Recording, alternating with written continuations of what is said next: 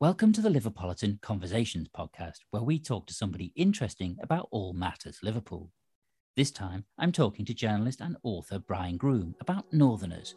Who are they? What makes them tick? And what's particular about the Liverpool variety?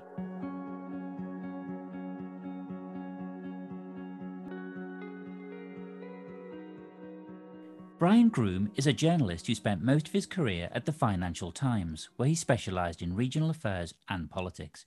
He was also the editor of Scotland on Sunday. But as if that's not enough, he's now an author of a new book called Northerners A History from the Ice Age to the Present Day. It's billed as being the definitive history of the North as told through the lives of its inhabitants. The scope of the book is enormous, spanning waves of migration from the Romans to the Windrush generation, countless battles, witchcraft trials, the rise of empire and cotton, trouble at mill, the success of the Bronte sisters, and much more.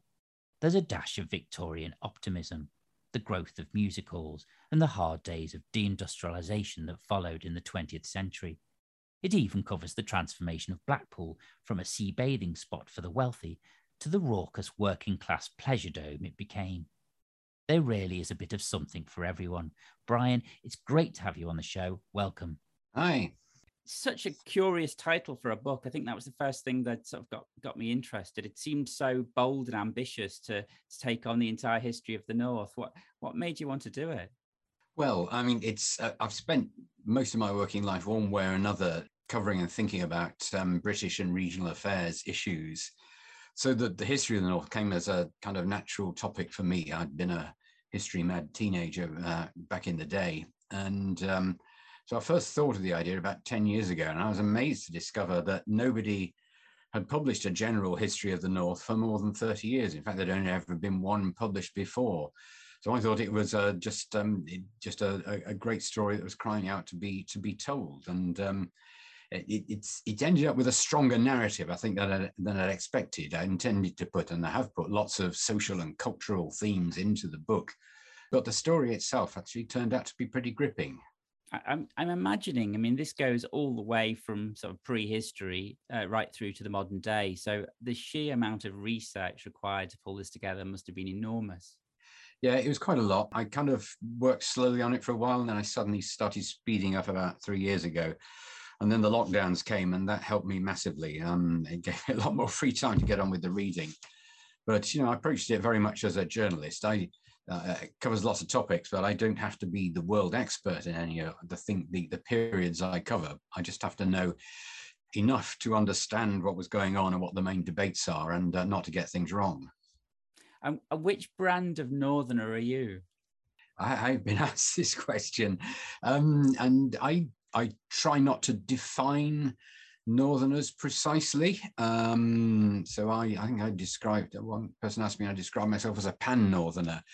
Uh, I mean, I'm from Manchester, so I'm a Mancunian and a Lancastrian. Um, but also, when I was a kid, my father was a um, was sales manager of a small textiles wholesaler, and at half terms he would take me on his sales trips all the way across the north, across Yorkshire and Lancashire and the North Midlands. So I uh, from early on, I got a sense of the, the, the North as a whole, and that stuck with me really. It's quite interesting. Obviously, uh, I mean, we're Liverpolitan, so uh, we have a particular focus on the uh, Liverpool City region. One thing that was interesting that struck me reading the book was how Liverpool and sort of that Lancashire, really, as was for, for much of the historical period that you cover in the book, is sort of non-existent. It's it's not a player in the great affairs. Yes, no, no. It's um, up to the Industrial Revolution. Lancashire as a whole was was either Britain's poorest or next to poorest county, and was sparsely populated. A lot of it was uncultivated um, um, heathland and moss, and the, it was cut off.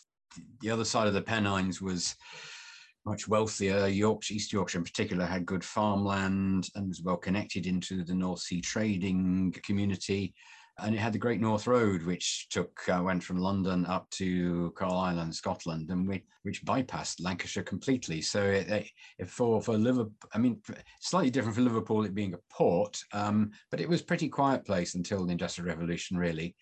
Um, and the Industrial Revolution just changed everything for the Northwest. Actually, one of the great issues that Liverpool has been sort of addressing over recent years is its historical legacy as a, a slave port. How central was slavery first to the rise of Liverpool, but also more generally to the growth of the North and the Industrial Revolution itself? Um, well, obviously, very important for Liverpool itself and pretty important for the North, I think. It created assets that are still built into our community today uh, and the whole of Britain in the form of property and shares and things like that. There is a lot of debate about exactly how, uh, about whether the Industrial Revolution could have happened without the slave trade uh, and what it might have been like without it. Most of the most of the calculations for the extent to which the profits of the slave trade contributed to financing the industrial revolution are relatively modest uh, I think one recent study showed that slavery itself contributed about 8% to GDP by 1800, and the whole value of the slave industries was about 11% or something like that, which is a, a significant, though probably not um, completely determining factor in the Industrial Revolution so many different bits to pick out in this. One of the things that struck me is if you travel around northern cities, uh, whether you're talking about the, the very largest ones or you, you go to the slightly smaller uh, ones, the sort of Boltons of the world, the architectural legacy, uh, particularly from Victorian times, is incredible. And you talk about in the book, you talk about how there was a, a battle almost between the sort of the market loving liberals and the Tories who were uh, slightly more romantically looking back uh, to previous times, medieval times, and there was a sort of battle over the type of architecture uh, that came about in in the great public buildings. Yes, very, very broadly, the um, the the, the conservatives ten, had a tendency to like classical architecture, and and liberals had a bit of a tendency to to like um, Florentian architecture. It was once um, when the cities, uh, well, after their initial spurt of growth, when the manufacturers and the merchants in the North cities were trying to demonstrate they were not just money making Philistines, they started to build these great buildings. And um, it was quite a riot of styles in many places, and places differed. In Liverpool, classicism lasted longer than in other cities, and uh, particularly you've got the great neo-Grecian St George's Hall, plus all that cluster of um, neoclassical buildings around it, the Walker Gallery, etc. So Liverpool, of course, had already uh, had a bit more accumulated wealth than the other cities around that time because it had been a big seaport and was an insurance capital and things like that. But it um, it certainly generated some fantastic buildings why was it so important for these merchants to not be seen as Philistines? It, it, it, sort of evokes a conversation that we've been having recently about why modern architecture, particularly in uh, our own city, doesn't seem to meet the standards of the past. Uh, and there's sort of been a discussion about whether previous generations had more of a civic mindset, or whether it's more to do with economics, uh, the changes in you know in in the nature of the building trade, and I, I, thought it was interesting you talk about these people who, who, I guess, at some level wanted to be accepted in society beyond just being wealthy for commercial reasons. I think that's probably true. And there's an element of showing off about it, an element of wanting to create things for posterity. One interesting thing about the, the Victorian age was that the um, the railways were were pretty expensive to build, and a lot of in a lot of places they deliberately went for very grand stations that cost a lot of money to build at the expense of profits. So um, it was it was a it's a it's pretty widespread spread feature. I mean, I, one person I mentioned in the book is Alfred Waterhouse from Liverpool. Was a uh, Liverpool-born Quaker. Was the probably the star architect of the Victorian age. He created well created Manchester's town hall and some other buildings in the city, and other buildings like the um, the Natural History Museum in London so interesting you talk a bit a little bit about the economics of the north in terms of how it's uh, you know how it's how much it contributes to the gdp of the nation as a whole has fluctuated over the centuries. Uh, can you talk a little bit about about that and, and how its fortunes have changed? Yes i mean the i, I think the, the north um, started life in prehistory with certain geographical and geological handicaps. Um, historians suddenly talk sometimes talk about uh, England having a Jurassic divide. There's a a ridge of Jurassic limestone that stretches from Dorset up to the Yorkshire coast. And northwest of that, you tend to get well, what's sometimes called a highland zone, um, very hard rocks, suitable for a pastoral economy for raising sheep and other livestock.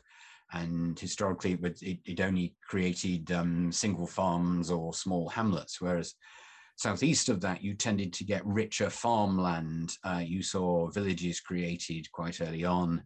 Um, on the whole, richer. You saw things like pottery develop there before other parts of England. So that and and and the weather as well contributes to that. So they, it, it's more simple than a ge- geographical divide, but it was a bit of a handicap for the North right from the beginning.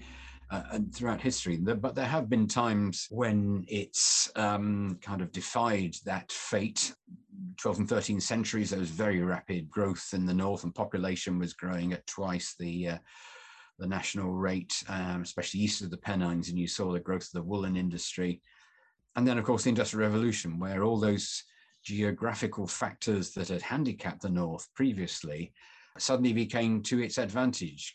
Great sources of minerals and coal, uh, lots of rivers, very useful. Know a damp atmosphere, very useful for spinning and weaving fine cotton and wool.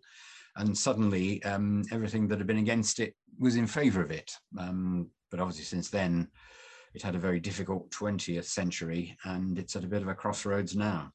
Are you optimistic about its future?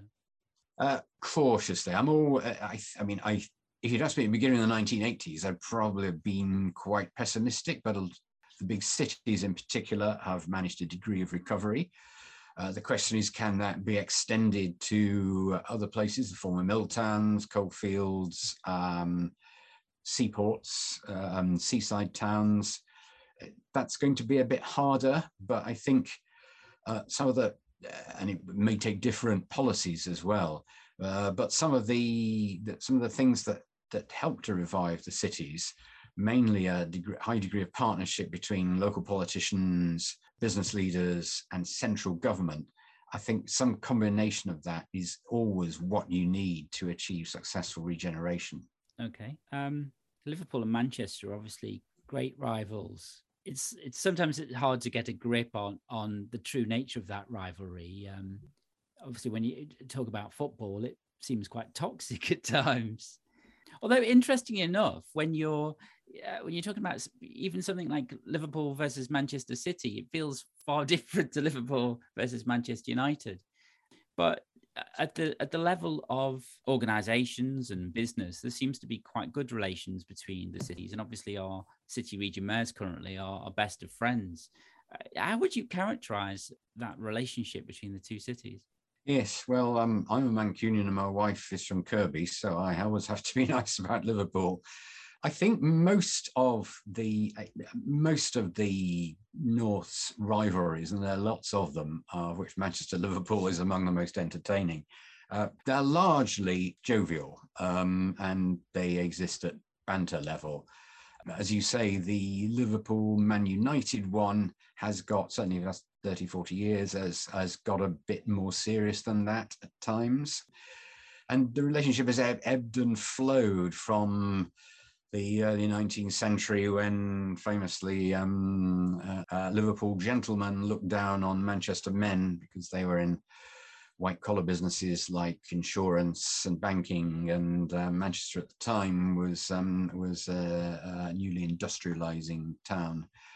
But it's ebbed and flowed over the years. Manchester turned into a, a, commercial center rather than a manufacturing center. So in some ways quite similar to Liverpool there was the great battle over uh, over um, the port when the, the, merchants of Manchester built the Manchester Ship Canal to avoid the high charges being charged in Liverpool. And today, I think it's I, I think it's it's better than it's been in the past, as you say. Manchester's mayor Andy Burnham was born in Liverpool, and there's pretty good relationships between the cities. Manchester supported Liverpool when it was um, bidding to become European capital of culture um, I would say, uh, uh, I mean, there was a difficult period in the 1980s, but I think overall, I think it's not that bad at the moment.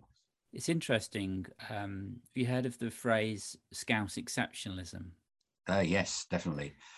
yeah, there's this sort of idea we're a bit different. Yeah. Uh, and uh, I guess if you're going to dig into the psychology of it a little bit better, I, I mean, I guess there must be some element of that, right?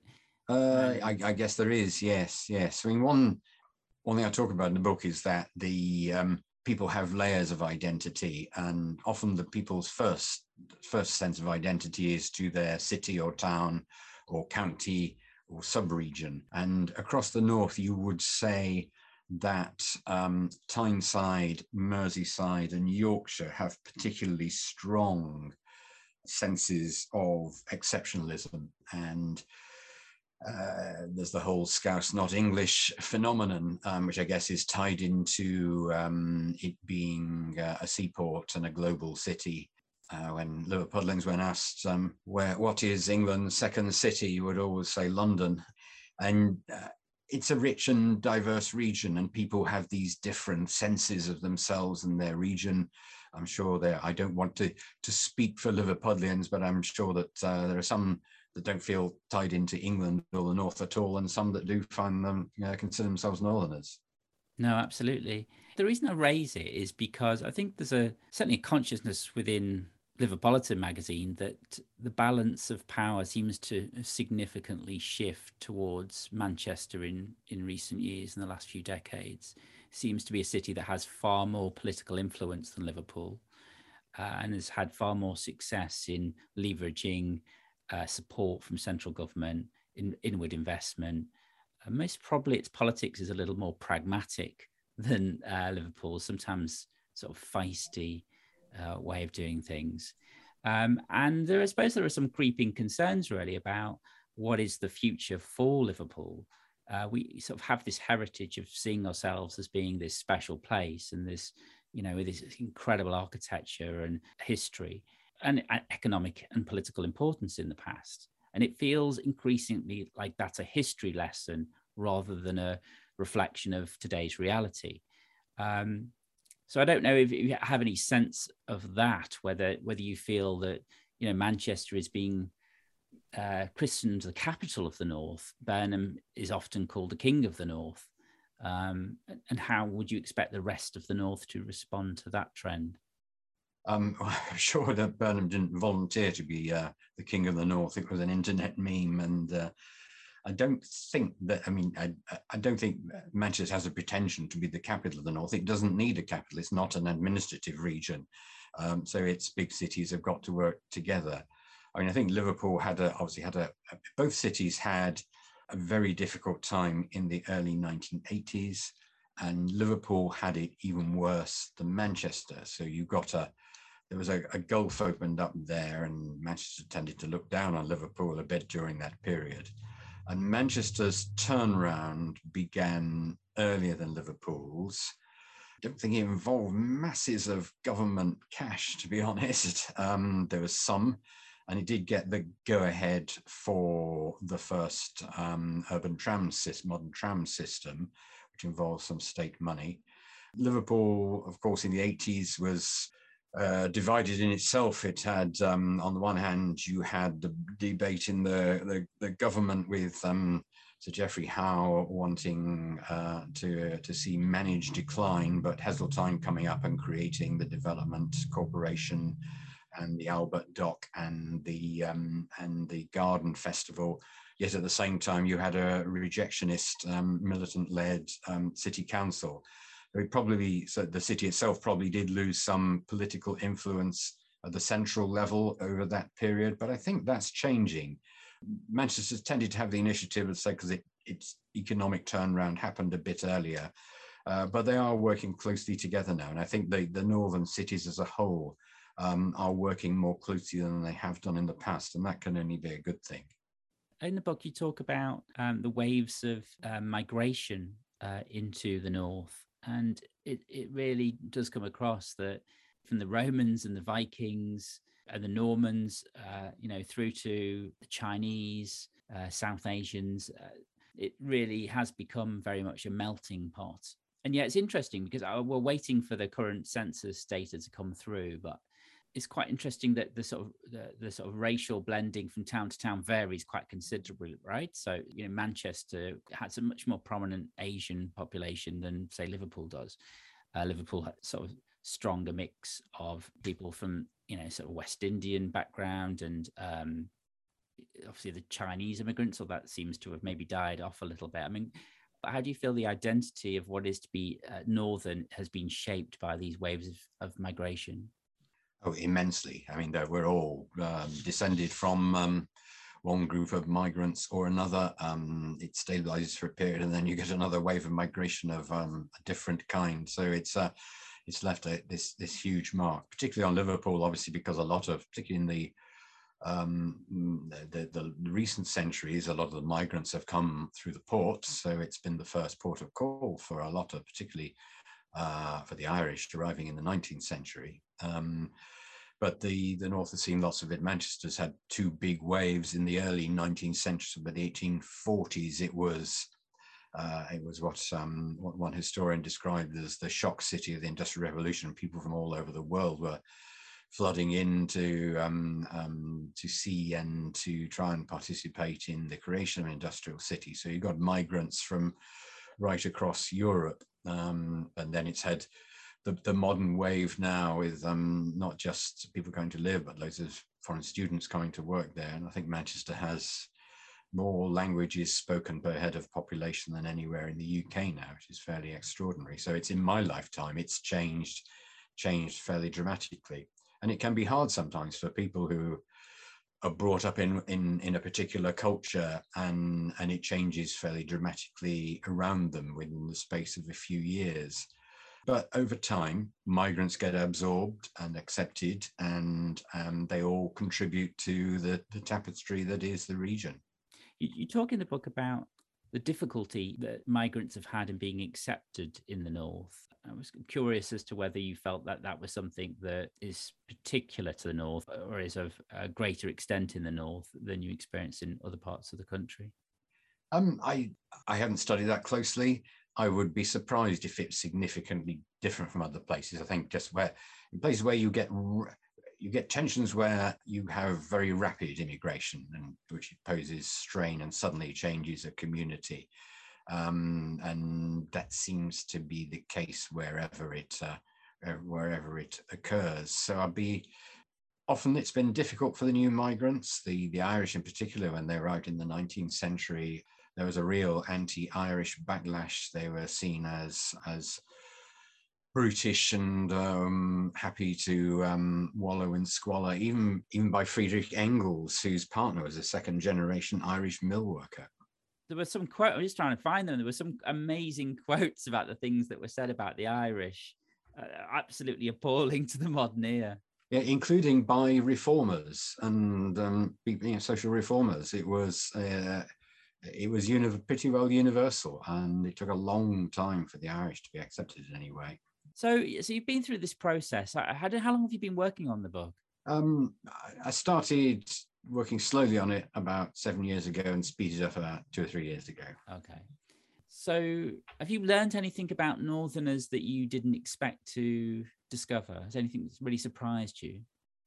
Probably the most surprising thing is I, I, hadn't appreciated the extent of the conservative working class voting history in Lancashire and, of course, in Liverpool, which is quite different from what we saw in we see in Yorkshire and the northeast. Predominantly, the rest of the north voted once once they got the right to vote, voted at first Liberal and later predominantly Labour. Um, but there was this working class Tory voting tradition in Lancashire reasons for it are, are, are, are, debated. It's probably partly to do with hostility to Irish Catholic immigration.